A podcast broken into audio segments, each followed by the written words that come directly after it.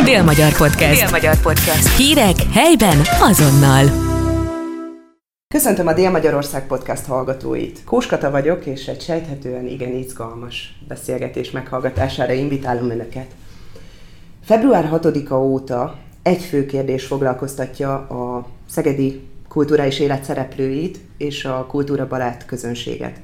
Mégpedig, hogy kitölti majd be július 1-től a Szegedi Nemzeti Színház, azzal együtt a Szegedi Szabadtéri Játékok és a Regionális Összművészeti Központ főigazgatói posztját. Hárman pályáztak a pozícióra, amelynek sorsáról egy szakmai véleményező bizottság javaslattétele után a Városi Közgyűlés hoz majd döntést. A három pályázót egy közös beszélgetésre hívtuk. Tisztelettel köszöntöm szerkesztőségünkben Tóth Péter, Erkel és Bartók Pásztori díjas zeneszerzőt, érdemes művészt, a Bartók Béla művészeti kardékán helyettesét. Üdvözlöm Péter! Üdvözlöm én is a hallgatókat! Köszöntöm továbbá Peller Károlyt, a Budapesti Operett Színház nívódíjas művészét. Isten hozta Károly! Köszönöm szépen, és üdvözlöm a hallgatókat én is! Szintén köszöntöm Szegedváros kölcsei érmével kitüntetett Barnák Lászlót, aki 2010 óta, 18 óta tölti be a Szegedi Nemzeti Színház, a 2021-es intézményi összevonás óta pedig azzal együtt a Szegedi Szabadtéri Játékok, illetve a Regionális Összművészeti Központ főigazgatói posztját. Üdvözlöm László! Jó napot, köszöntöm a hallgatókat! Mindenek előtt a motivációjukról szeretném faggatni a pályázókat. Elsőként Barnák Lászlót kérdezem, hogy mi ösztönözte arra, hogy a következő öt éves ciklusra is benyújtsa a pályázatát. Az első pályázatom idején a Szegedi Nemzeti Színház, mint önálló színházi intézmény létezett, és már akkor is számos olyan ötlet és terv fogalmazódott meg bennem, amivel azt a célt próbáltam elérni, hogy egyrészt a társulat művészi működésének minőségét emeljük, másrészt pedig ezzel párhuzamosan, illetve erre épülve a nézőszámot is tudjuk növelni. A pályázati tervekben akkor egy hosszabb távú, a régmúlt időket megidézve picit, az öt éves terv alapján, egy hosszú távú terv alapján diagnosztizáltuk azt, hogy hogyan lehet elérni ezt a nézőszám növekedést vagy a változásokat. Szerencsére, illetve nagyon sok munkával az első év után már sikerült feltornászni a nézőszámot is, több mint 25 ezer nézővel emelkedett meg a, a jegyvásárlóknak a száma, és azon az úton haladva tovább tűztük ki célul azt, hogy, hogy minimálisan legalább ezt a szintet megtartsuk, és próbáljuk meg a Szegedi Nemzeti Színház szakmai megítélését, országos szakmai megítélését is ö, magasabb szintre helyezni Ekkor közben jött a pandémia 2020-ban, 2021-ben folytatódott a, ez a pandémiás időszak, ugye nem gondoltuk korábban, hogy be kell zárni a színházat. Ez kétszer is megismétlődött, illetve most legutóbb harmadszor az energetikai veszélyhelyzetből fakadóan, és időközben valóban hozzácsatolták a Szegedi Szabadtéri játékokat és a Rökpalotát is a Szegedi Nemzeti Színházhoz.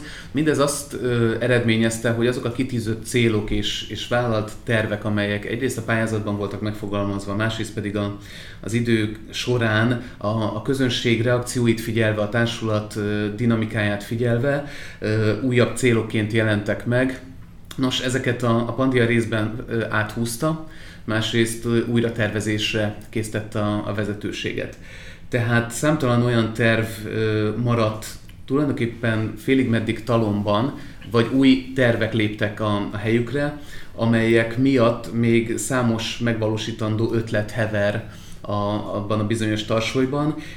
Ez az egyik, a másik pedig az, hogy időközben kialakult egy olyan fajta felelősség a, a társulat és a színház iránt, ami ezt a sok-sok befektetett munkát, ezt a azokat a vállalásokat, amelyeket nem csak én, mint főigazgató, hanem a, a munkatársaim, a vezetőség tagjai, a társulat tagjai mind-mind hozzátettek ennek a sikernek a, az érdekében, az mind azt a felelősségérzetet erősítette meg bennem, hogy ezen az úton szeretném, hogyha tovább tudnánk haladni. Számos olyan párbeszédet folytattam intézményvezetőkkel, kulturális szektor tagjaival, amik újabb és újabb utakat és lehetőségeket vázoltak fel, tehát számos olyan terv van még, amit azt gondolom, hogy ezzel a társulattal meg lehet, és meg is kell valósítani.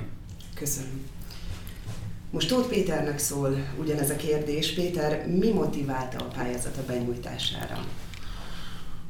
Az a tudás és tapasztalat, illetve kapcsolati tőke, amit az elmúlt 30 évben különböző oktatási és kulturális intézmények vezetőjeként, illetve társadalmi és szakmai szervezetek munkájában való részvétel alatt szereztem, illetve az a több mint 20 éves vezetői tapasztalat, amely mögöttem van, ez predestinál arra, hogy ezt a fajta összegyűjtött tudást most a színház, illetve tágabb értelemben a város szolgálatába állítsam.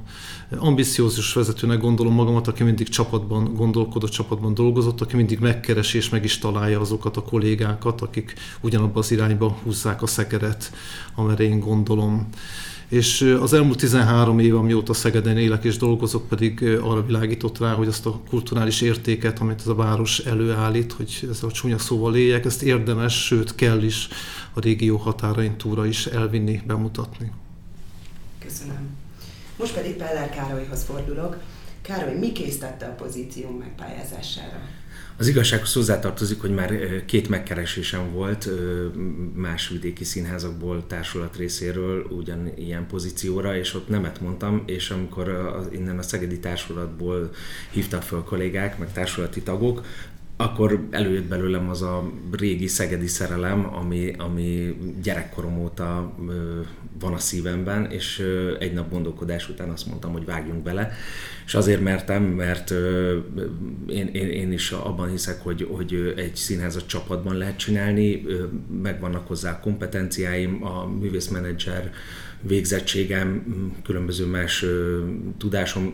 20 éve vagyok, a, vagy 20 évig voltam a színházban a közalkalmazotti tanács vezetője, tehát én mindig a, igyekszem, hát egyrészt ugye a közönséget szolgálni, és másrészt pedig a közösséget, a színházi közösséget.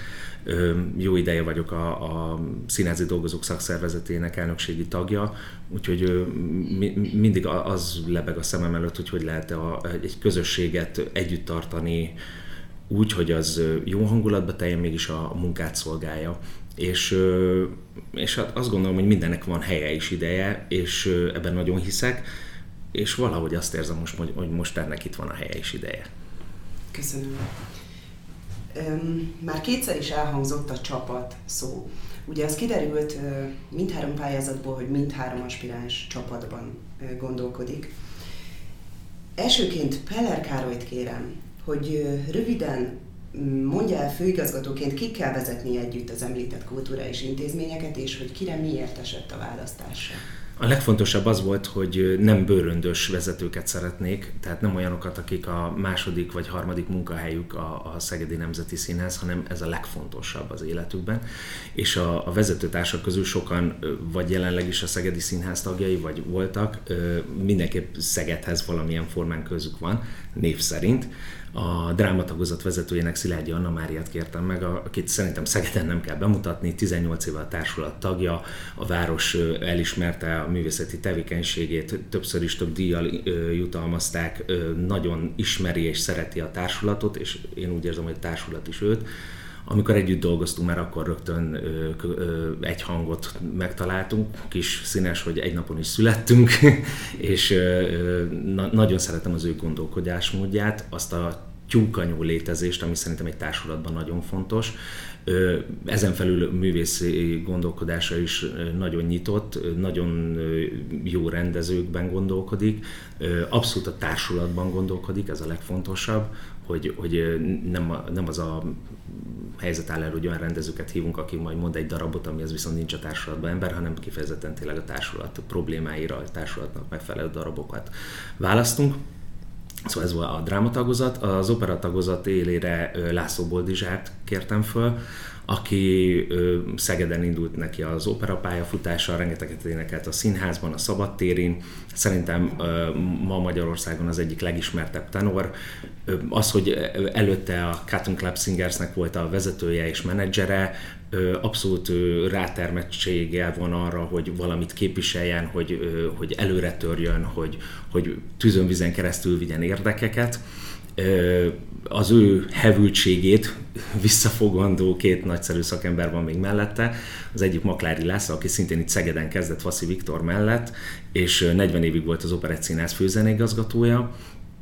Szerintem az ő, ő hozzáértése musical és operetben megkérdőjelezhetetlen rengeteg magyar muzikál bemutató fűződik a nevéhez, mondjuk a most 40 éves István a király például, és természetesen Pál Tamást kérte meg az opera karmesternek, hiszen szerintem Pál Tamás megkerülhetetlen a Szegedi Opera játszásba, és ha ő még köztünk van, és ilyen energikus, amitől én tényleg csak a számot látom sokszor, hogy fiatalokat meghazudtolóan energikus, akkor, akkor őt nem lehet kihagyni a Szegedi Opera játszásból.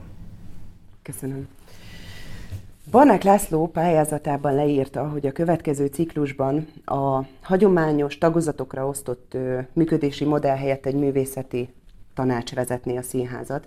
Kérem, mutassa be ennek a tanácsnak a tagjait, és mondja el, hogy miért őket kérte fel munkatársainak, kérné fel munkatársainak.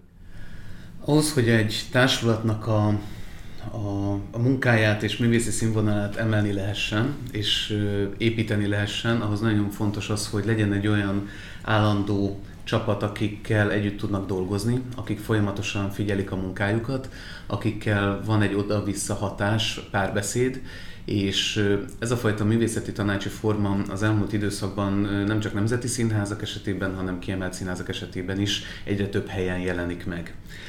Ezeknek a modelleknek van egy olyan fajta érvényessége, ami túl azon, hogy egy nagyon szoros kapcsolatot ápol az állandó rendezők és a, a társulat művésztagjai között, legyen az drámatagozat vagy operatagozat, azon túl a szakmai kitekintésben is nagyon sokat segít, illetve egy olyan fajta komplex látásmódot jelent, amiben ez a többféle gondolkodás, többféle tapasztalat egyesülni tud.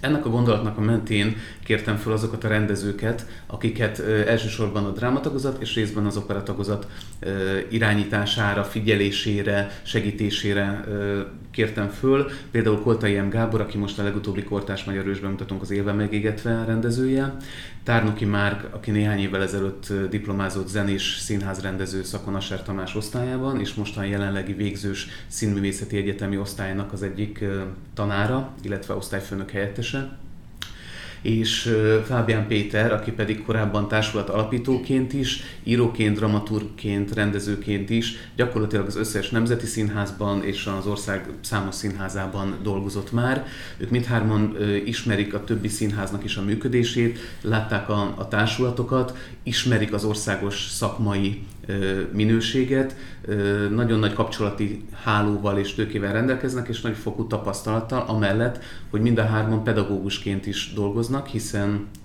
Gábor is és Márk is Színművészeti Egyetemen tanítottak, illetve most is még óraadók, illetve Péter is tanított korábban, illetve melléjük társulna Dobszai Péter karmester, ő is azt a, a fiatalos lendületet és energiát képviseli, amit ez a, a korosztály a meghívott rendezőkkel, tehát ahhoz, hogy valamilyen előremutató, a, a jövő irányait kereső, de mégis a, a szakmai tapasztalatokon nyugvó művészi színvonalat e, erősítő és emelő munka történjen a jövőben, én ebben a művészeti tanácsban látom erre a, garanciát. Természetesen ez nem azt jelenti, hogy csak ők foglalkoznának a művészeinkkel, hanem hozzájuk is társulnának meghívott rendezők mindenféle korosztályból, és nem csak a határon belülről, hanem akár a határon túlról is.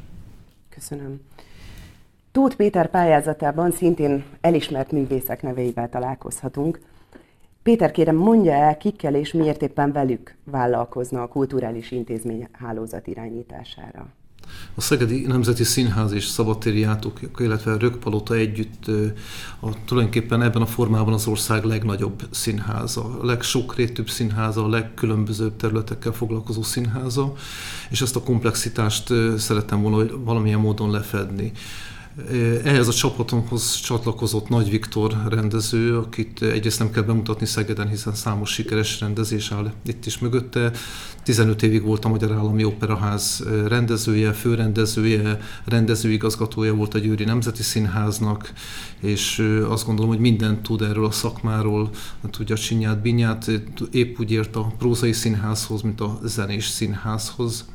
És ha már zenés színház, akkor Hamar Zsoltot kértem fel az opera tagozat vezetésére.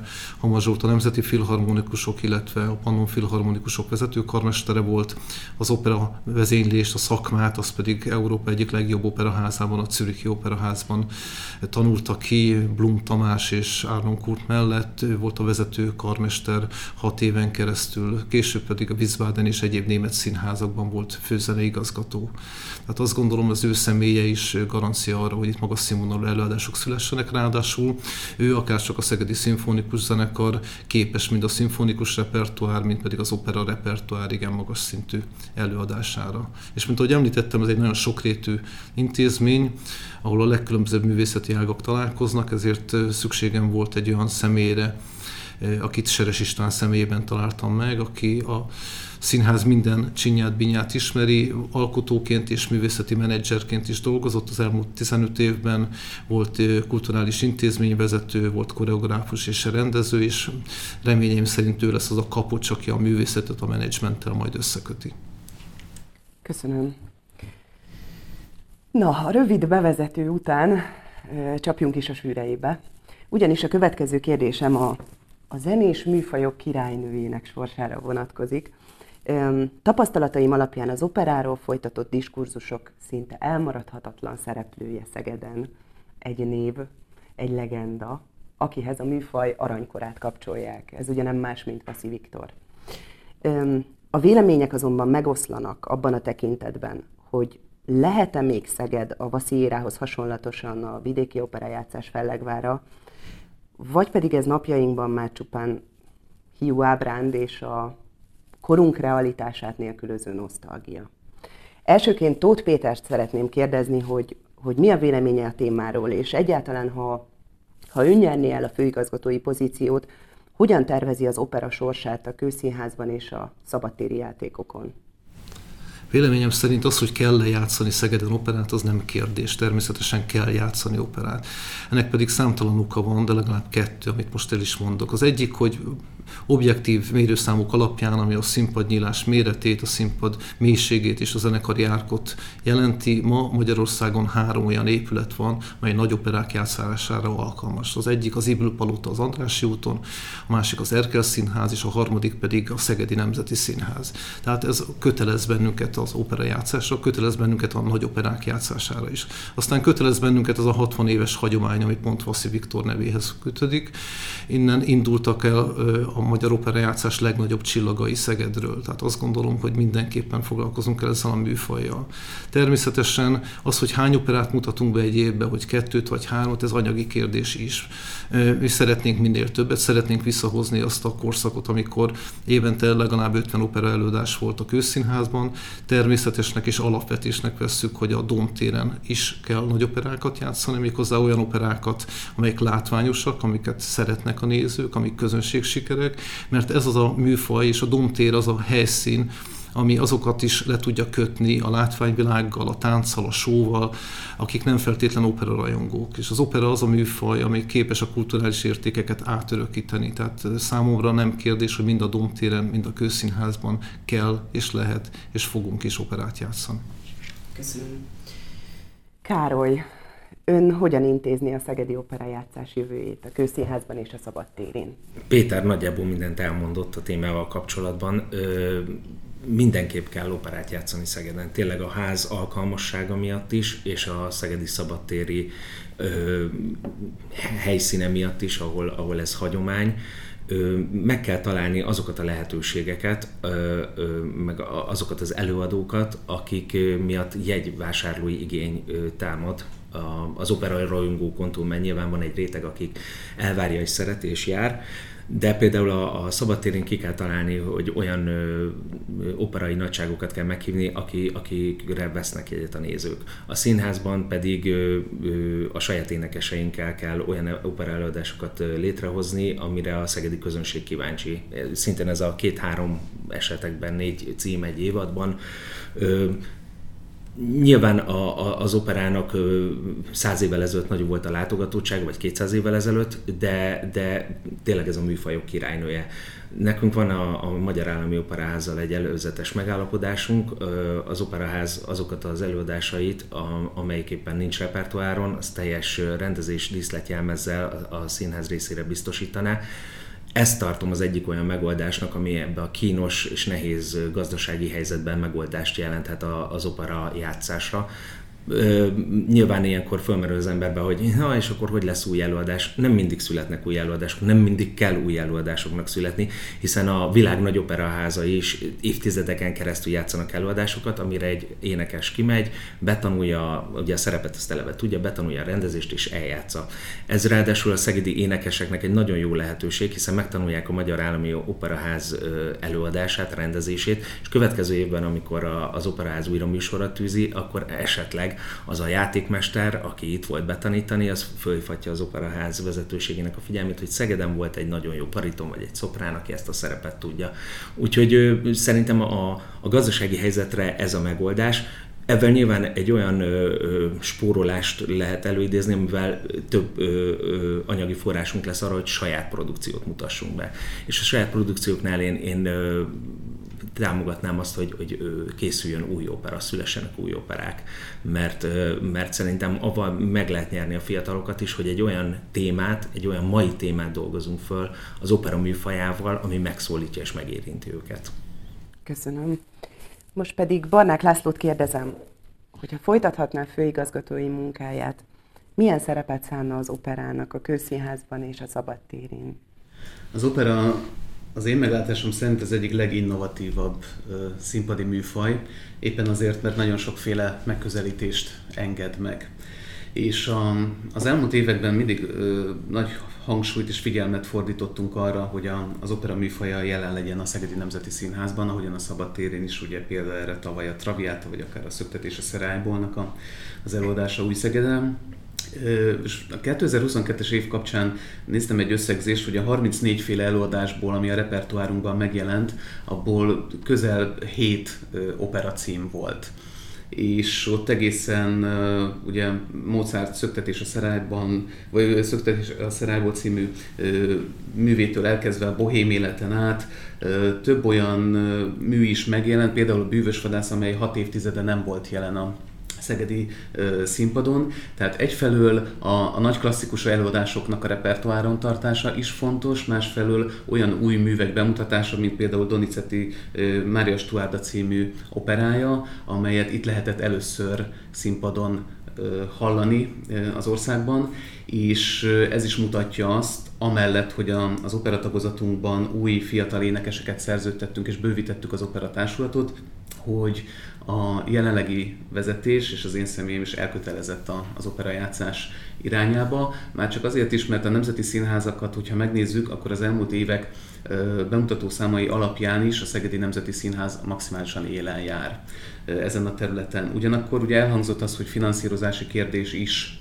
többek között az opera, amihez nagyon fontos a kiszámíthatóság, a tervezhetőség, és amikor olyan számokkal kell sakkozni, amelyek még nem állnak rendelkezésre, nagyon nehéz tervezni egy olyan műfajú előadást, ami a legnagyobb befektetést igényli. Az operaházzal korábban is volt nagyon sok egyeztetése, nem csak a Szegedi Nemzeti Színháznak, hanem a többi nemzeti színháznak is. Ott sajnos megrekedtek a tárgyalások, hiszen az opera ugye ez más pályázatban is elolvasható, hogy az ország legtöbb énekesét foglalkoztató intézmény, és gyakorlatilag olyan beosztással dolgozik, ami gyakorlatilag szinte ellehetetlenítette az együttműködést a vidéki nemzeti színházak és az operak között. Bármennyire is igyekezett mind a két fél megtalálni a megoldást, de mégis nagyon nehéz volt egyeztetni az énekeseket. Ráadásul a, az operának a műfajából adódóan és az operaház gázsiaiból fakadóan vendégénekeseknek a, a tiszteletdíja nagyon magas. Ezt nagyon nehéz kigazdálkodni, főleg az opera előadások bevételeiből, aminek azért be kell látnunk, hogy szűkül a közönsége. Természetesen a, a látvány, a, a, a nagy nevű énekesek meghívása az segíthet ebben, csak azért azt látni kell, hogy az országhatáron túlra lépve bármelyik irányba egy másfajta finanszírozási kategóriába lépünk, és nemzetközi énekeseknek a meghívása gyakorlatilag egyes térek szinte annyiba kerül, mint egy nagyszínházi operának a létrehozása. És amikor ilyen léptékekben kell gondolkodni, akkor nagy elánnal lehet beleugrani ezekbe a tervezésekbe, mint ahogy én magam is megtettem időnként, és aztán amikor szembesíteni kellett a lehetőségeket és a vágyakat, akkor kiderült, hogy a racionalizálás mellett kellett dönteni, bármennyire is kívánjuk azt, hogy ez a műfaj továbbra is olyan módon legyen jelen, ahogyan azt szeretnénk. Köszönöm. Na, most többször is elhangzott, hogy nem csak a legnemesebb, de a legköltségesebb műfajról is beszélünk egyben az operával. Nem kimondottan az operára vonatkozóan, hanem a pályázatban szereplő tervekkel kapcsolatban most arra lennék kíváncsi, hogy az anyagi forrásokat, a szükséges anyagi forrásokat hogyan tervezik biztosítani? Elsőként Peller Károlyt kérdezném. Ugye az, az operánál, ha már itt elhangzott, hogy a legköltségesebb műfaj, nekünk abszolút az operázzal ez az együttműködés, ez, ez nagyon sokat segít, mert hogyha egy, egy opera előállításánál megsporoljuk azt a 40-50-60 millió forintot, akkor már rögtön lehet nagyszerű énekeseket hívni bizonyos előadásokra. Én nagyon hiszek abban, hogy a, a színházból a szabadtérire és a szabadtérről a színházba is lehet vinni produkciókat. Tehát, hogy főleg, hogy most már ugye az e- egy intézmény, ha szabadtérén bemutatunk egy opera előadást világsztárokkal, akkor utána azt el lehet játszani a színházban a saját énekeseinkkel. Aki opera rajongó, az úgyis megnézi mind a kettőt valószínűleg, sok ilyenről tudok.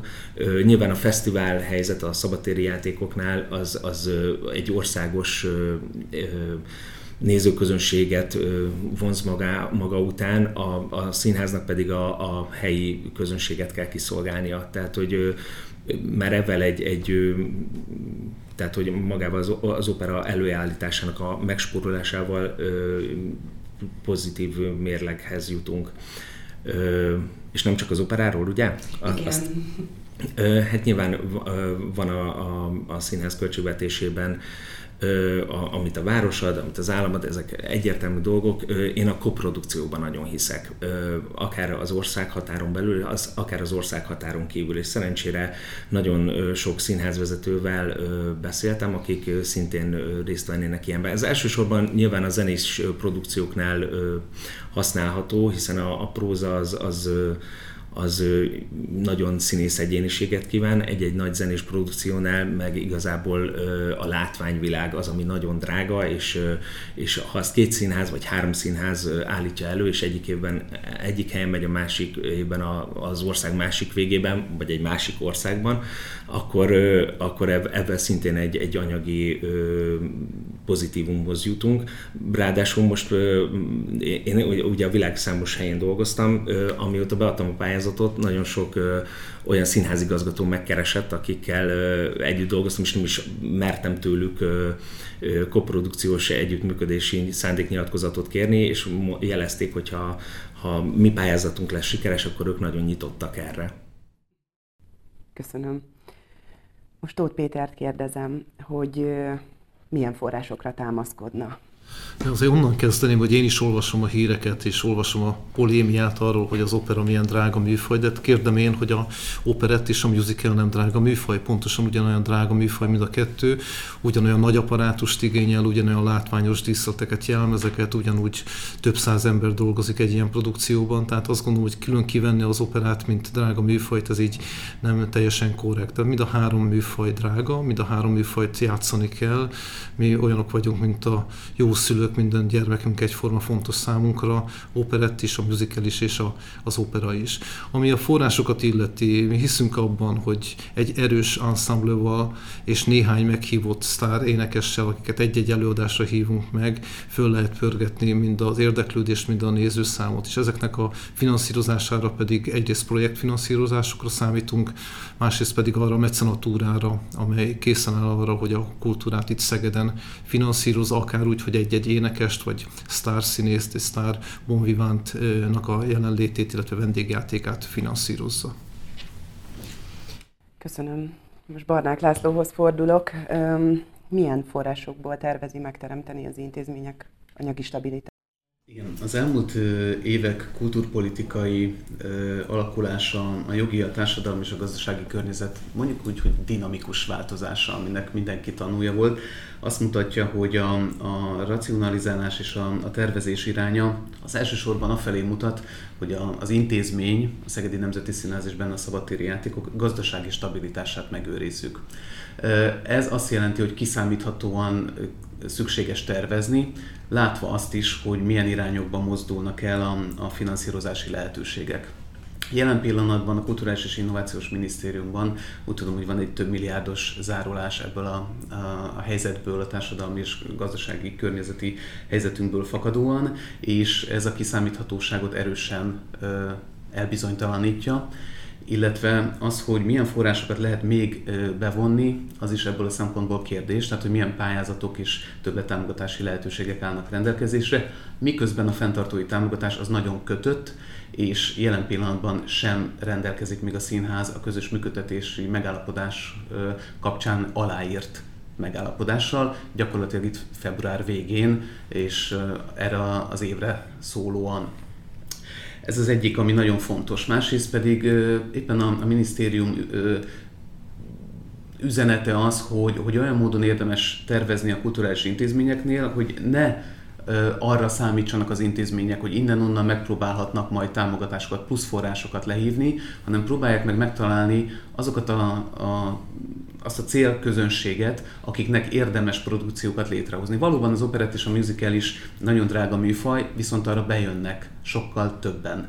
Nem véletlenül a szabadtéri játékoknak évről évre van egy nézőkutatása, nézői preferenciákat vizsgáljuk, nem csak a, a szabadtéri, hanem a színház esetében is. Ezek világosan megmutatják, hogy milyen nézőszámokat lehet generálni egy-egy műfajnak a bemutatásával, és számítva arra, hogy a jövőben is szűkülnek majd a finanszírozási lehetőségek, mindenféleképpen abba az irányba érdemes elindulni a művészeti program tervezésekor is, hogy megtaláljuk a nézőinket, be tudjuk őket hozni, hogy fizetőképes keresletet tudjunk támasztani, és ez az egyik fele a dolognak, a másik fele pedig az, hogy a koprodukcióknál mi is foglalkozunk többféle koprodukcióval, ugye a Debreceni Színház, a Győri Színház, a közös operaelőadások jöttek létre, de azért azt is látni kell, hogy egy koprodukció esetében is vannak ám költségek. Tehát a díszletek szállítását kamionokkal kell megoldani. Azoknak útdíja van, üzemanyagköltsége, bérlési díja, állási idő, stb. stb. Nem akarom hosszan sorolni, de amit egy koprodukció esetében az ember úgy lát, hogy megsporul az egyik oldalon, az a másik oldalon azért jelentkezni fog. Ez a tapasztalat.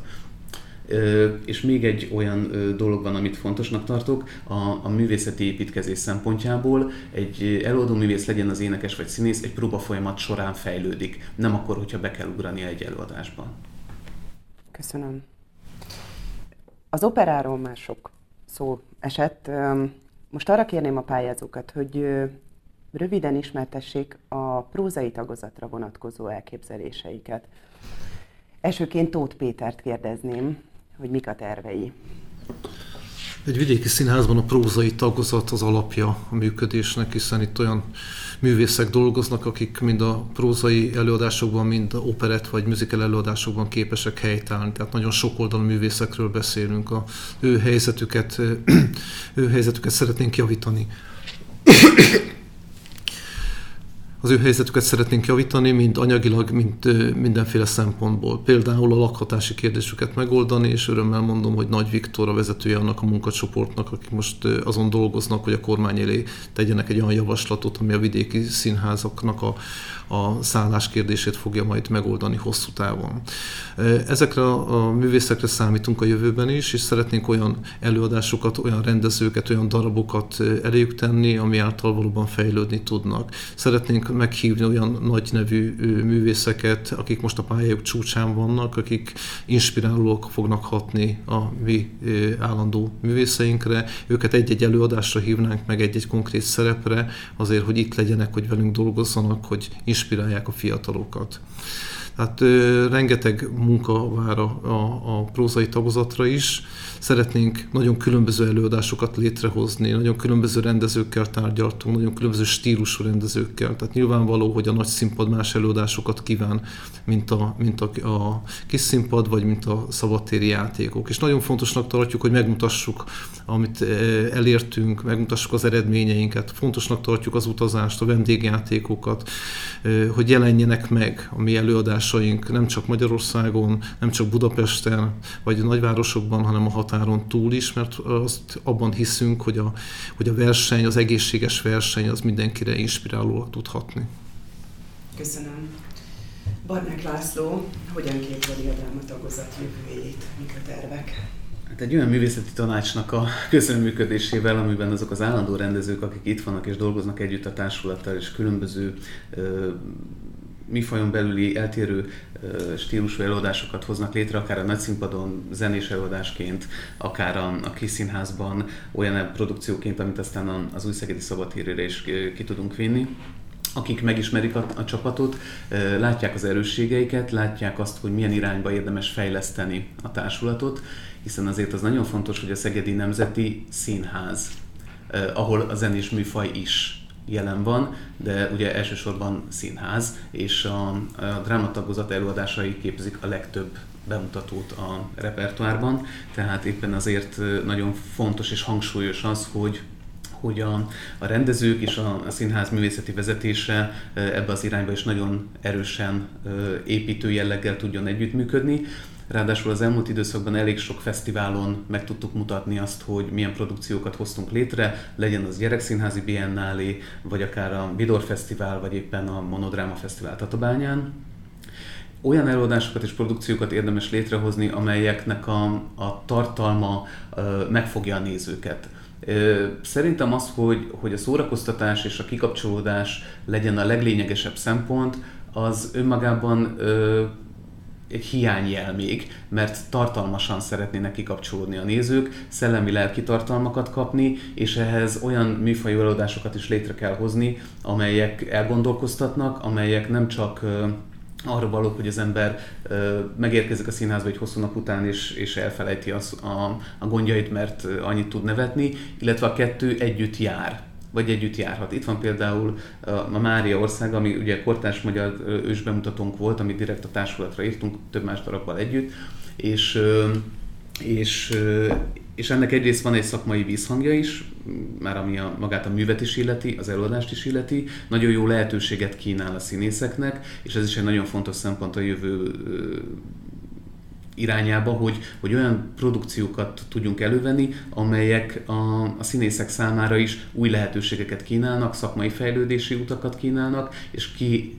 domboríthatják az ő személyiségüket. És, és az, hogy egy állandó rendezőcsapattal dolgozhatnak, az lehet szerintem erre a garancia. Köszönöm. Peller Károlyt kérdezném, hogy mik a tervei a drámatagozattal. Tulajdonképpen már minden elhangzott, azt kell, hogy mondjam. A Szegedi Nemzeti Színház drámatagozatának 23 ö, nagyszerű színésze van, akik, ahogy Péter is elmondta, és Laci is, hogy, hogy minden műfajban ö, ragyogóak. Nyilván ö, ezt a számot egy picit bővíteni kell ahhoz, hogy a két helyszínen ö, egyszerre tudjon ö, zavartalanul működni a, a színház. Magam is abban hiszek, hogy, hogy olyan rendezőket kell meghívni, akik ismerik a társulatot, akik, akik szeretik a szegedi színészeket, valamint a repertoárt úgy kell összeállítani, hogy a, a művészek fejlődni tudjanak, rájuk kell kitalálni a darabokat, tehát hogy én nem szeretem azt, amikor jön egy rendező és azt mondja, hogy ő a vágyvillamosát szeretné megrendezni, de mondjuk a társadalban nincs egy blanche típusú színésznő, és akkor vendéget kell hívni, vagy valakinek olyannak adjuk oda, aki nem tud ebben megbírkozni, tehát abszolút a, a színészeknek a terhelhetőségére, szakmai fejlődésére kell mindenképp építeni, és ami nagyon fontos, hogy az anyagi és erkölcsi megbecsülésük meglegyen, valamint, hogy, hogy olyan helyzetbe tudjon kerülni a Szegedi Színház és a Szegedi Művészek, hogy a köszönömön kívül különböző elismerések, szakmai elismerések, állami elismeréseket is meg tudjanak kapni. Köszönöm. Mindhárom pályázatban nagy hangsúlyjal szerepel a nézőszámnövelés. Következő témaként arról fogadnám a pályázókat, hogy hogyan tervezik ennek a megvalósítását. Barnák Lászlóhoz szól elsőként a a kérdés, hogy hogyan növelni a közönség létszámát. Az elmúlt időszak az megmutatta, hogy ha olyan címeket veszünk elő, és jól párosítjuk a rendezőket és a, a a társulat tagjait egy megfelelő szereposztással, akkor létrejöhetnek olyan közönségsikerek, mint amire az elmúlt években is volt példa, ahol a nagyszínházban is az 50-es szériákon felül tudtunk játszani teltházakkal, és az előadások végén álló tapsal köszönték meg a, a nézők a művészeinknek a munkáját, és erre, mivel több példa is volt, ezért kirajzolódott az az út, hogy ezen érdemes tovább menni. Tehát, hogyha ha célirányosan megtaláljuk azt, hogy a művészeinknek milyen feladatokat adjunk, amik nagyon testhez állóak, amikben nagyon jól meg tudják mutatni a, az erényeiket, és ez párosul egy olyan rendezői szándékkal, ami a közönségre figyelve, de mégis a szakmai ö, izgalmakat is szem előtt tartva a tartalomra fókuszál, akkor azt megérzi a néző, és egymásnak adják a híreket. Tehát a, a marketingünkben is mindig ugye a tartalom a legfontosabb, tehát hogy, hogy melyik művészünket emeljük ki, akinek éppen nagyon fontos feladata van, és fordítsuk rá a figyelmet, és ezáltal egyrészt építjük az ő személyes márkájukat is, jobban megismeri őket a, a közönség, jobban megszereti, vonzóbbakká tudjuk őket tenni, másrészt pedig azok az előadások, amelyek tartalmilag is és megvalósításukban is, és itt értem a a látványt, akár vizuálisan, akár, akár a tervezők által magas színvonalon hozzáadott plusz tartalommal megjelenített díszletet vagy jelmezt, vagy koreográfiát, vagy bármi mást, amivel gazdagítani tudják az előadásokat, azt a néző érzékeli. Ráadásul én azt abban hiszek, hogy egy nagyon szeretetteli és motiváló közegben érdemes dolgozni, mert akkor születik meg az az eredmény, amire azt mondja a néző, hogy hát látom, hogy szereti csinálni.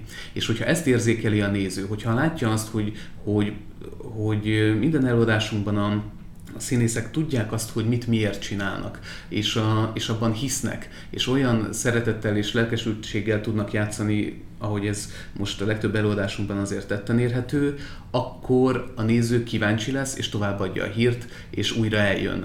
Például Padlás esetében is van, aki már 6-8-szor megnézte az előadást, de több ilyen előadásunk is van. Jelenleg is most a zárás után egy olyan produkcióval tudtunk nyitni, aminek öt házas előadása volt, és ez azt mutatja, hogy a nézőkben van igény a színházra, van igény arra a fajta színházra, ami, ami komplex módon nyújt élményeket, ez az egyik fele, a másik fele meg az új utaknak a megtalálása. Tehát az új szegedi szabadtéri színpadon én tavaly bevezettem a koncerteknek a, a, a programba emelését, mert azt gondoltam, hogy ez hiányzik még a szabadtéri programjából. Előzetesen voltak olyan jelzések, hogy hát szerint valaki szerint nem érdemes ezzel foglalkozni, vagy vannak ennek esetlegesen hátrányai, vagy nem biztos, hogy úgy fog elsülni. Hát nagyon jól sikerült a dolog, hiszen öt házas koncertet tudtunk meghirdetni, idén már bővítettük is ezt a számot, tehát meg kell találni azt, hogy mire kíváncsi a néző, meg kell hozzá teremteni a lehetőségeket például az új szegedi színpad fedésével, és, és ezek tudnak új irányokat mutatni, és új nézőket bevonzani. Köszönöm. Most Tóth Pétert kérném fel, hogy röviden ismertesse, hogy hogyan érné el, hogy növekedjen a nézőszám. Az a meggyőződésem, hogy önmagában a nézőszám kérdését nem lehet vizsgálni. Tehát csak komplexen lehet vizsgálni, hiszen ez hozzátartozik az előadás szám, hozzátartozik a jegybevétel, hozzátartozik, hogy mennyi energiát, pénzt, humán erőforrást fordítottunk egy produkció létrehozásába. Tehát az önmagában, hogy egy színházban mennyi volt a néző egy adott évadban, az nagyon szép és persze biztató dolog, de azt is néznünk kell, hogy ez egyensúlyban van-e az előadás számokkal, egyensúlyban van-e a befektetett munkával. És szerintem akkor járunk jól, és akkor végezzük jól a munkánkat, hogyha valami fajta egyensúly egyensúlyt tudunk teremteni a befektetett munka és a végeredmény között. Természetesen egyetértek igazgatóról abban, hogy például az új szegedi színpadon kialakult egy olyan munkarend és egy olyan program, ami, ami biztató és valóban teltházakkal megy, és amennyiben mi vezethetnénk ezt a színházat, ezt az utat mi is folytatnánk természetesen, hiszen nyilvánvaló, hogy egy több mint ezres vagy 1200-as nézőterű újszegedi szabadtéri színpad, vagy akár egy közel 4000-es domtéri előadás az önmagában egy-egy plusz előadás nagyon komoly nézőszám növekedést tud eredményezni. Valóban meg kell vizsgálni, hogy hogyan tudjuk ezeket, és teljesen egyetértek azzal, hogy ha élményszerű előadásokat adunk, ha olyan előadásokat adunk, aminek megy a híre, akkor természetesen jönni fog a közönség, és mint hogy egy könyvet vagy egy filmet sem egyszer olvasunk el, vagy egyszer nézünk meg, lesz olyan közönségünk, aki újra meg újra meg akarja nézni, és nem csak a padlást, hanem adott esetben mondjuk egy Shakespeare drámát, egy operettet, vagy egy operát is. Köszönöm. Peller Károly következik. Ön miben látja a nézőszám növekedés lehetőségeit?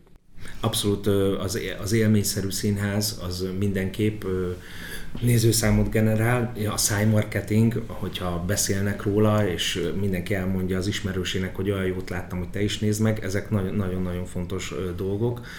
Nyilván keresni kell és kutatni kell, hogy, hogy a néző mire kíváncsi, és ahogy a Laci is elmondta az előbb, hogy, hogy nem csak a néző kiszolgálása fontos, hanem az edukálása, tehát olyan, olyan tartalmat is kell nyújtani, amivel a lelkük gyarapszik, táplálkozik. A mi pályázatunkban még pluszban van a, ezek a hétfői napok, ami a színházban ö, szünnap, és mi szeretnénk ott plusz programokat nyújtani a, a Szegedi Szeged környéki kedves nézőknek van egy előmegállapodásunk a Duma Színházzal, akik ugye, akiknek a népszerűségéről nem kell beszélni. Ha, ha ők el tudnának jönni, és, és havai egyszer-kétszer föllépnének, akkor bejönne szerintem a színházba egy olyan közönségréteg is, akik nem, nem, vagy nagyon ritkán járnak a színházba, és őket megszólítani, és és csábítani, hogy nézzenek meg előadásokat. Persze ezen a hétfői programokon még más vidéki színházakat, budapesti színházakat, függetleneket szeretnénk meghívni, valamint az angol nyelvű előadásokra is egy kicsit hangsúlyt fektetnénk, hiszen itt Szegeden az egyetemen nagyon sok külföldi diák van, valamint a nagyvállalatoknál nagyon sok külföldi dolgozik, akik családjukkal együtt itt élnek, és a, a táncszínházon és az operán kívül nem tudnak kulturális tartalomhoz jutni. És nekik feliratozással, valamint ebben a, a Budapesti Angol Színházzal közreműködve tudnánk olyan, olyan ö, ö, tartalmat szolgáltatni, amire kíváncsiak lehetnének. Ez is egy nézőszám növekedéshez vezetne valószínűleg. Köszönöm szépen. Károly már kicsit érintette is a következő témánkat. Egy szegedi színház jövőjét érintő beszélgetés elmaradhatatlan kérdése szerintem a, a fiatal utánpótlás biztosításának a témája. A, úgyhogy most a fiatalok bevonzására vonatkozó terveikről kérdezném a, a pályázókat mind a közönség, mind pedig a, az előadó művészi utánpótlás tekintetében. Először Barnák Lászlót kérdezem. Hogyan tervezi a fiatalok érdeklődésének a felkeltését, a színházi műfajok iránt, illetve az előadó művészi utánpótlás biztosítását? Több csatornán is el lehet indulni ebben a témában, ahogyan elindultunk öt évvel ezelőtt a Kooperáló Színház Pedagógiai Alkotótérnek a létrehozásával, ahol Kálai Ákos színházpedagógus maximális energiával és nagyon széles körű látásmóddal és tapasztalattal elindította ezt a folyamatot a színházunkban, aminek a célja az volt, hogy minél több olyan szegedi vagy szeged környéki fiatalt érjünk el, elsősorban a középiskolás korosztályban, akikre építeni lehet. Mindig elhangzik az a kérdés a pályázatok kapcsán, hogyha egyetemi városról van szó, hogy hogy lehet az egyetemista közönséget bevonzani. Erre mindig vannak olyan ideák, amik szerint azokat a fiatalokat az egyetemi tanulmányaik, a sűrített órarendjük, a mindenféle bulik mellett valahogy meg lehet szólítani és be lehet csábítani, ez nagyon nehéz feladat. Én inkább abban hiszek, hogyha általános iskolában olyan gyerekelőadásokat látnak, akár részben a pedagógusok, akár a szüleik által, amelyek tetszést keltenek, és amelyik fölcsigázzák az érdeklődésüket, és azután a középiskolás időszakban, amikor kialakul a személyiségük, vagy erősödik, és fogékonyabbá, fogékonyabbá válnak a világ dolgaira, akkor találkoznak olyan színházpedagógiai programokkal, mint ahogyan a három lépcsős programunk arra épít, hogy van egy foglalkozás, egy előkészítése a színházi élménynek, a második az maga a színházi élmény megtapasztalása, a harmadik lépcső pedig ennek a közösségben történő feldolgozása. Vagy például az osztálytermi előadásokkal, amikben akár érzékenyítő témák, akár kötelező olvasmányok újszerű feldolgozásával testközelből találkozhatnak a művészekkel, vagy akár azok a drámacsoportos vagy színházpedagógiai foglalkozások, amelyeket a színház épületében tartunk, tehát hogy bejönnek oda, ott dolgoznak, ahol egyébként a produkciók is készülnek, és ott is általános iskolás, középiskolás és felnőtt programjaink is vannak, tehát hogy különböző generációkat szólítunk meg. Tehát ez az egyik útja annak, hogy a színház iránti fogékonyságot, kíváncsiságot felkeltsük, és elkötelezzük őket hosszú távon, mert ha fiatal felnőtteké válnak, akkor egyetemistaként is el fognak jönni, és utána felnőttként is vágynak majd a kultúrafogyasztásra, a színház megnézésére, vagy erre a kulturális tartalomra. Tehát ez az egyik út. A másik út pedig, hogy olyan előadásokat szükséges létrehozni, amelyeknek a témája, a tartalma megszólítja őket. Egyrészt ugye az a korosztály, például Fábián Péter rendezőként, ő is színházpedagógiai előadásokat is írt vagy hozott létre, több ilyen produkciójuk is van. Tárnoki Márk is egy nagyon fiatal ember, aki szintén nem csak társulati építkezésben gondolkodik, hanem fiatalokat is tanít, tehát megtalálhatják azokat az utakat, azokat az előadásokat, produkciókat, címeket, vagy azt a formát, amivel be tudjuk vonzani a fiatalokat. Ez az a két út, ami, ami nagyon fontos, illetve az, hogy fiatal színészekkel találkozzanak a, a társulatban, akiknek a lendülete, energiája tovább tudja serkenteni a társulat működését, és a Színművészeti Egyetemről, a Kaposvári Egyetemről ö, több felől is érkeztek hozzánk az elmúlt években, illetve folyamatosan jelentkezés, ö, castingokat hirdettünk meg, hogy megtaláljuk a megfelelő fiatalokat, akikkel azonosulni tudnak, akiket picit megszerethetnek, vagy beléjük szerethetnek tulajdonképpen, hiszen a rajongás is egy egy útja annak, hogy hogy valakit akár többször is megnézzünk. Erre is volt példa az elmúlt években, tehát nagyon sokféle úton el lehet indulni a fiatalokhoz, és ez nagyon szükséges is, hiszen ők a jövő színház generációja. Köszönöm. Peller Károlyhoz fordulnék. Károly, ön hogyan vonzaná be a fiatalokat a nézők soraiba, és az ifjú tehetségeket a társulatba? Abszolút. Például ez a kooperáló, ahogy a, a Szegedi Színházban ez jelenleg is működik, ez egy nagyszerű dolog. Ezt abszolút fejleszteni kell, még erősebben képviselni én is abban hiszek, hogy, hogy a, a fiataloknak olyan tartalmat kell nyújtani, ami érdekli őket. Gyermekkorban nyilván egyszerűbb, hiszen az óvodával vagy a, a, a általános iskola alsó tagozatában osztályjal együtt érkeznek. Ilyenkor én azt gondolom, hogy a műfai sokszínűséget kell megmutatni, tehát egy gyerek előadásba is elő kell venni esetleg gyerekoperát, ami, ami kicsit nyitja a figyelmüket a zenés színház felé, nyilván szórakoztató gyerekelőadásokat, vagy olyat, ami, ami a, a problémáikkal foglalkozik, a barátsággal, hűséggel, tehát ilyesmivel e, ezekről szólnak. Ö, nyilván nagyon fontos, hogy a család együtt tudjon jönni színházba, tehát olyan családi darabokat, mint például, ahogy most is megy a padlás, tehát, és általában az igazság, hogy a, a zenés színház az, ami ilyen formán megszólítja a, a családokat, családi műzikelek általában, és nagyon fontos a, a középiskolában, de hát ezt tényleg a kooperáló teljesen lefedi ezt a, ezt a dolgot, úgyhogy igazából ebbe sok újat nem lehet kitalálni. Én magam tanítok több helyen is színészmesterséget, és nagyon-nagyon sok helyre járok vizsgálódást nézni. Én mindig így szoktam találni újabb és újabb fiatalokat a produkcióimban, amiket létrehozok Úgyhogy ez, ezen nem változtatnék. Ö, valóban a, a Színművészeti Egyetemről, Kaposváról, Marosvásárhelyről, különböző színészképző iskolákból lehet fiatalokat ö, ö, megnyerni, ö, szerezni, akik ö, sokféle műfajban hely tudnak állni.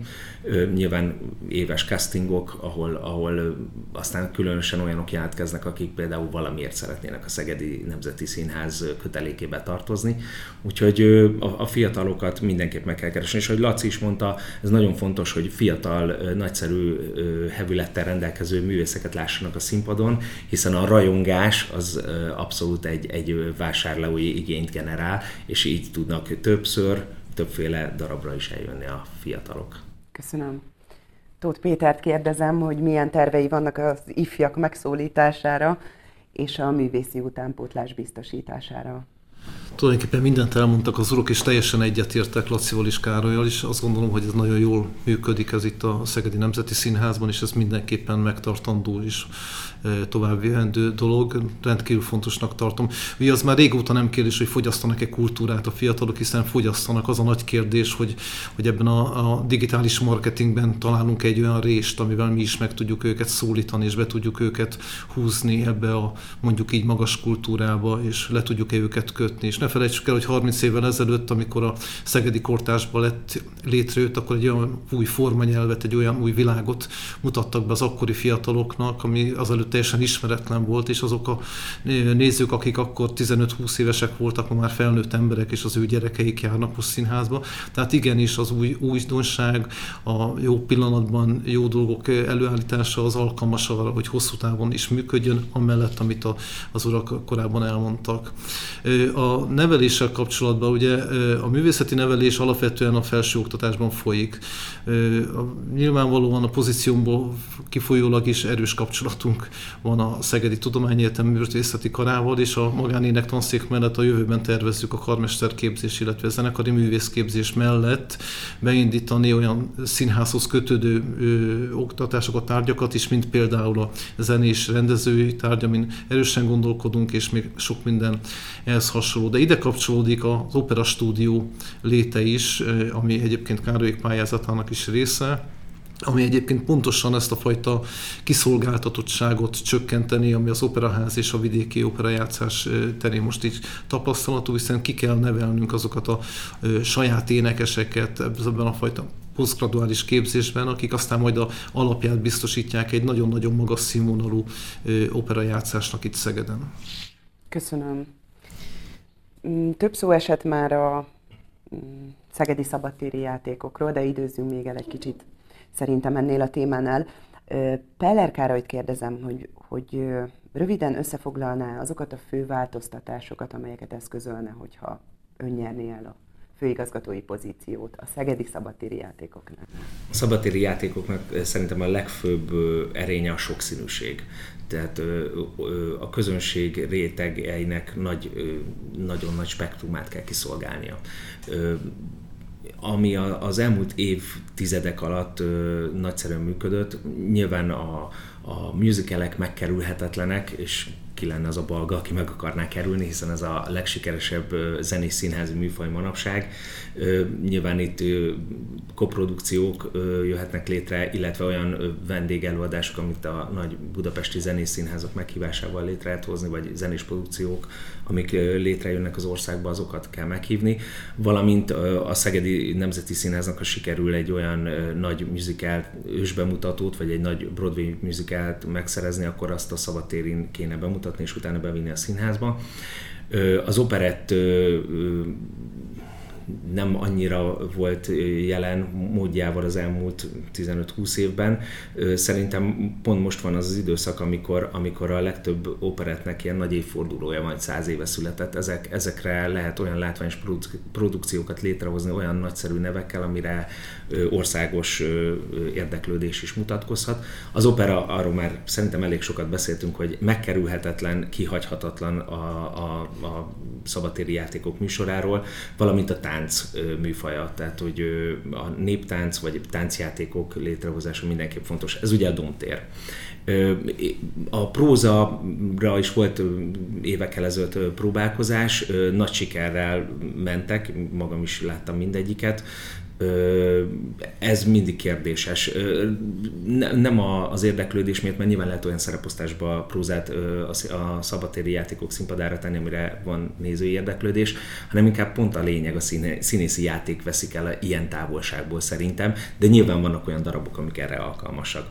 Az új szegedi szabadtéri játékoknál, vagy az új szegedi szabadtéri színpadon pedig abszolút a sokszínűség a jellemző, és ahogy a, a Laci is mondta, például ezek a koncertek, ez, ez egy nagyon-nagyon jó kezdeményezés. Itt is a, az ország különböző színházait, produkcióit, függetleneket meg lehet hívni, tehát ott, ott egy, egy nagyon nagy részt kell nyitni a színházi műfajok terén. Köszönöm. Tóth Péterhez fordulok. Péter, mi az ön zsinór mértéke a szabatéri játékokat illetően? Nagyon hasonló ahhoz, amit Károly is mondott. Én azt gondolom, hogy a Dom téren természetesen operát, operettet, musicalt és nagy baletteket kell játszani, és nem tartjuk mi sem ördögtől valónak, hogy esetleg olyan prózai művek is színpadra kerüljenek, amik odavalók. A, nyilvánvalóan a szabadtéri, illetve a újszegedi szabadtéri színpad pedig más léptékben gondolkodik, más léptékben dolgozik mi is a sokszínűségben hiszünk, koncertektől a kisebb opera, a kisebb zenészínházi előadások mellett mi szeretnénk olyan új műfajokat is meghonosítani, mint például a kortás cirkusz, ami teljesen hiányzik manapság, árnyékszínház és sok minden experimentális előadás, ami, ami talán színesíthetni a programot.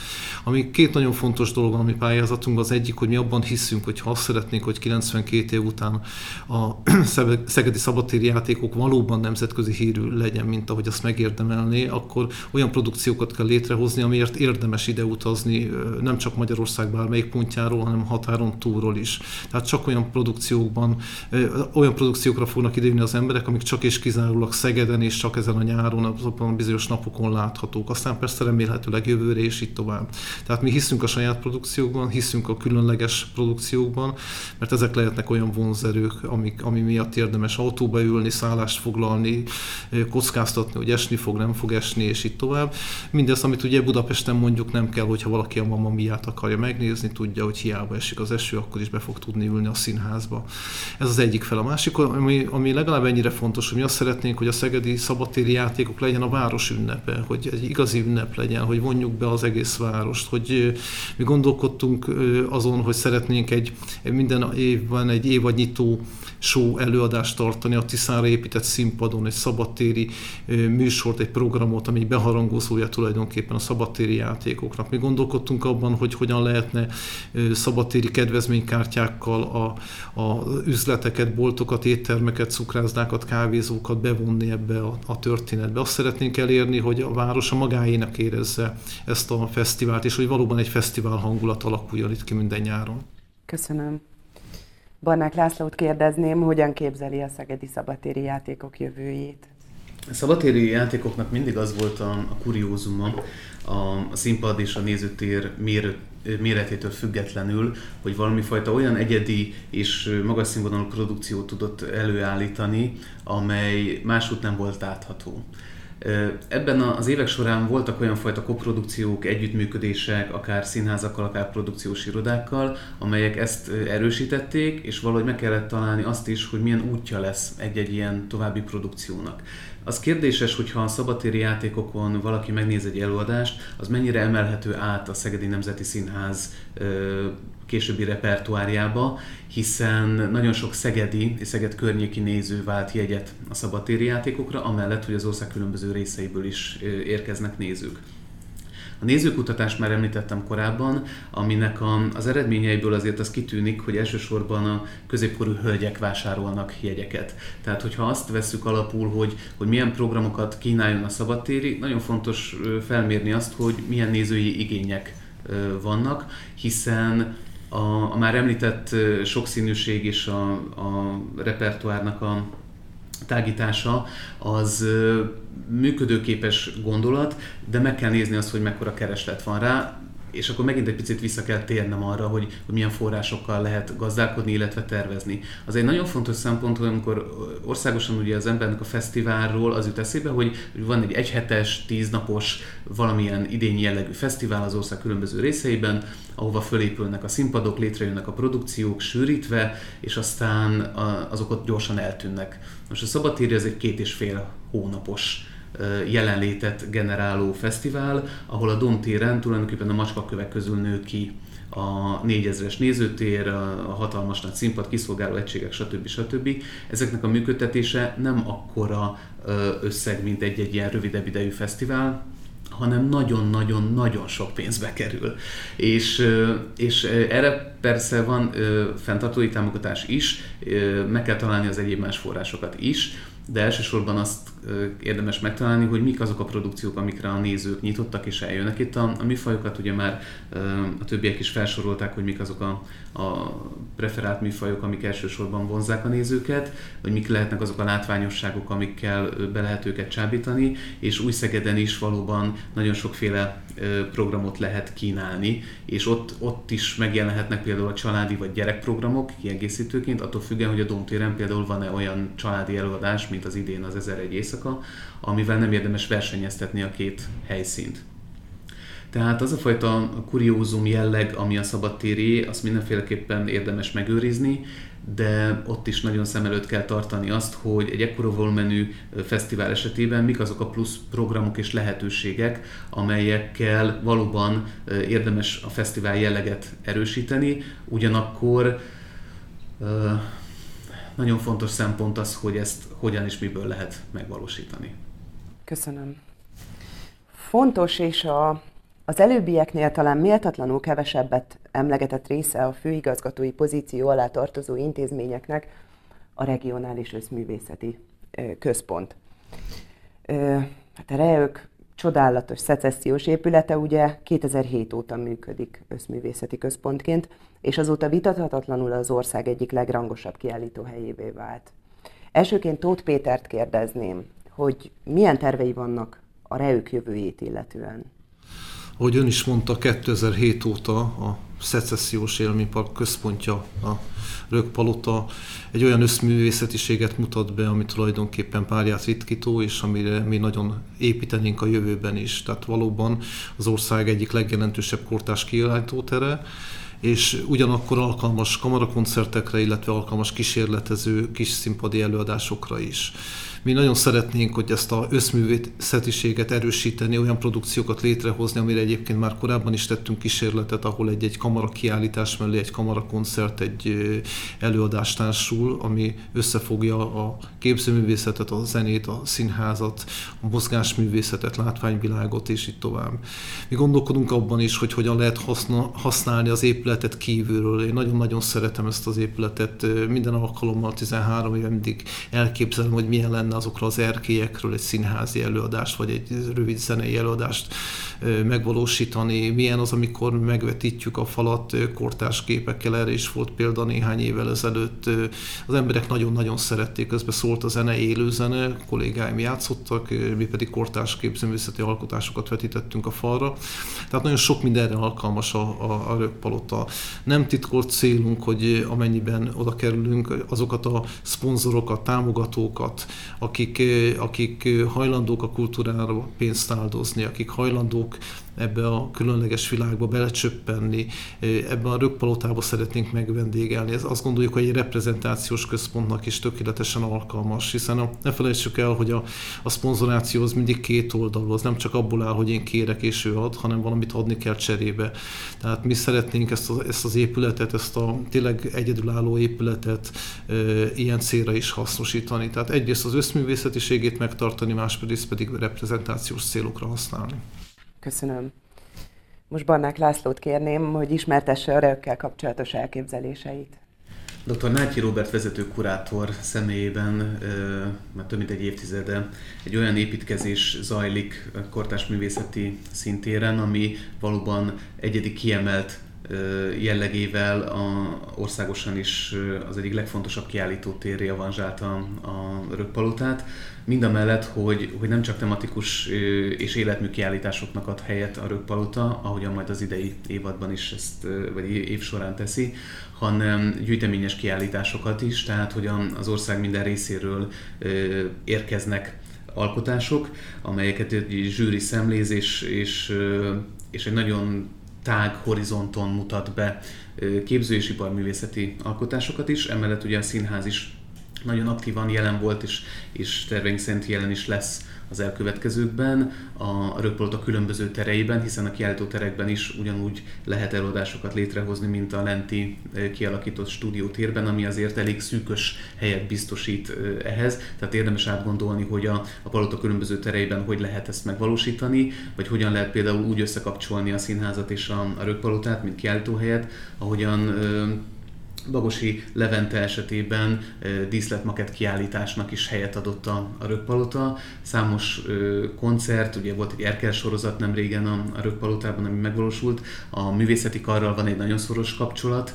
A, a kiállítások melletti koncertek bemutatásához is, illetve az, hogy a mecenatúra részére, vagy, a, vagy, a, vagy a, az egyéb más olyan területekre, ahol ugye elhangzott például a reprezentáció, vagy, vagy bármilyen fajta ö, akár esküvői, vagy egyéb más szertartás, amihez egy ilyen ö, csodálatos épület helyet adhat, az mind generálhat olyan plusz bevételeket, amelyek aztán a művészeti területet erősíthetik, hiszen hiszen a 21. században ez egyfajta elvárás is, és nagyon sok olyan példája van erre az országunknak, ahol a művészeti intézmény nem csak művészeti intézményként funkcionál, és azon belül a, a zene, a képzőművészet, a színház, az irodalom is helyet kap, mint ahogyan az elmúlt időszakban is, hanem valahogyan ki kell tágítani, ki kell nyitni más irányokba is a, az épületet. Hát ez lehet a további útja is, amellett, hogy nagyon fontos, hogy olyan állandó kiállításoknak is teret adhasson a,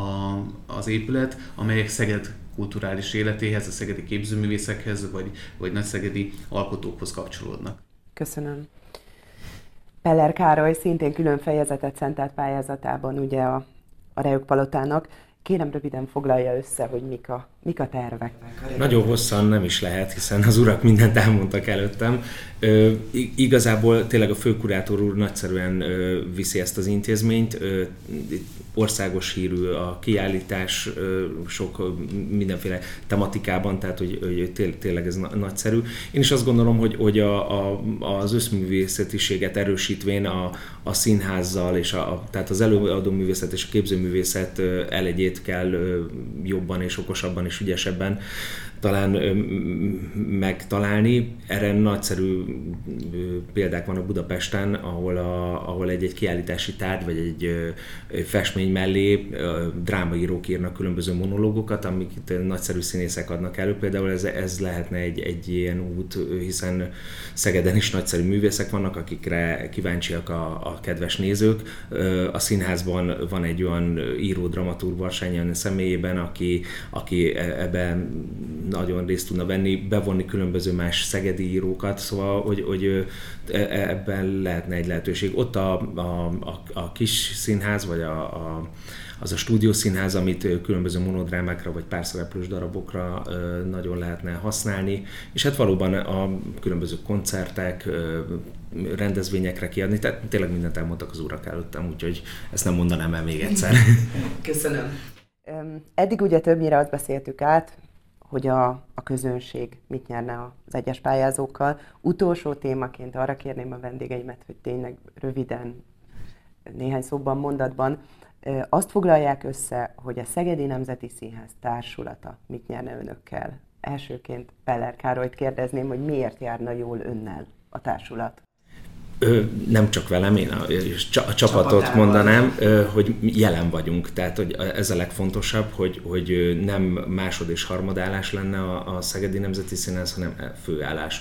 Anna Mari itt van, Boldizsának néhány előadása van az Operaházban, de ő is jelen lenne, Pál Tamás természetesen Szegedi, egyébként Boldizsár is Szegeden lakik, Maklári László is tervező, hogy Szegedre költözik, én mindenképpen. Tehát, hogy nekem egy régi álmom valósulna meg ezzel, hogy Szegedre költözhetek. Tehát mi jelen lennénk, ettől nagyon együtt tudnánk élni a társulattal, a napi problémákat sokkal jobban átlátnánk. Én nagyon hiszek abban, hogy ha jó hangulatban, tervezhetően lehet dolgozni, akkor abból olyan előadások és olyan produktumok születnek, amit a néző is megérez ennek a jó hangulatát, nagyon fontosnak tartom a, a, az anyagi és erkölcsi megbecsülését a színház valamennyi dolgozójának. Szerintem egy, egy jól tervezhető és jó hangulatú színházat kapnának. Köszönöm. Tóth Péter, önnel és a csapatával mit nyerne a társulat? Azt én is megerősítem, hogy amennyiben mi kapjuk meg ezt a megbízást, akkor valamennyien életvitelszerűen szeretnénk Szegeden lenni. Nekem eddig is volt lakásom, nyilvánvalóan az életem legalább felét itt töltöm mint ahogy Seres István is itt él Szegeden, és Hamar Zsolt és Nagy Viktor pedig elhatározta, hogy akkor ide költözik Szegedre, ide teszik át a életük központját, ami így természetes, hiszen akkor lehet rendes munkát végezni, hogyha napi 24 órában jelen vannak a, a vezetők. Hogy mit nyer?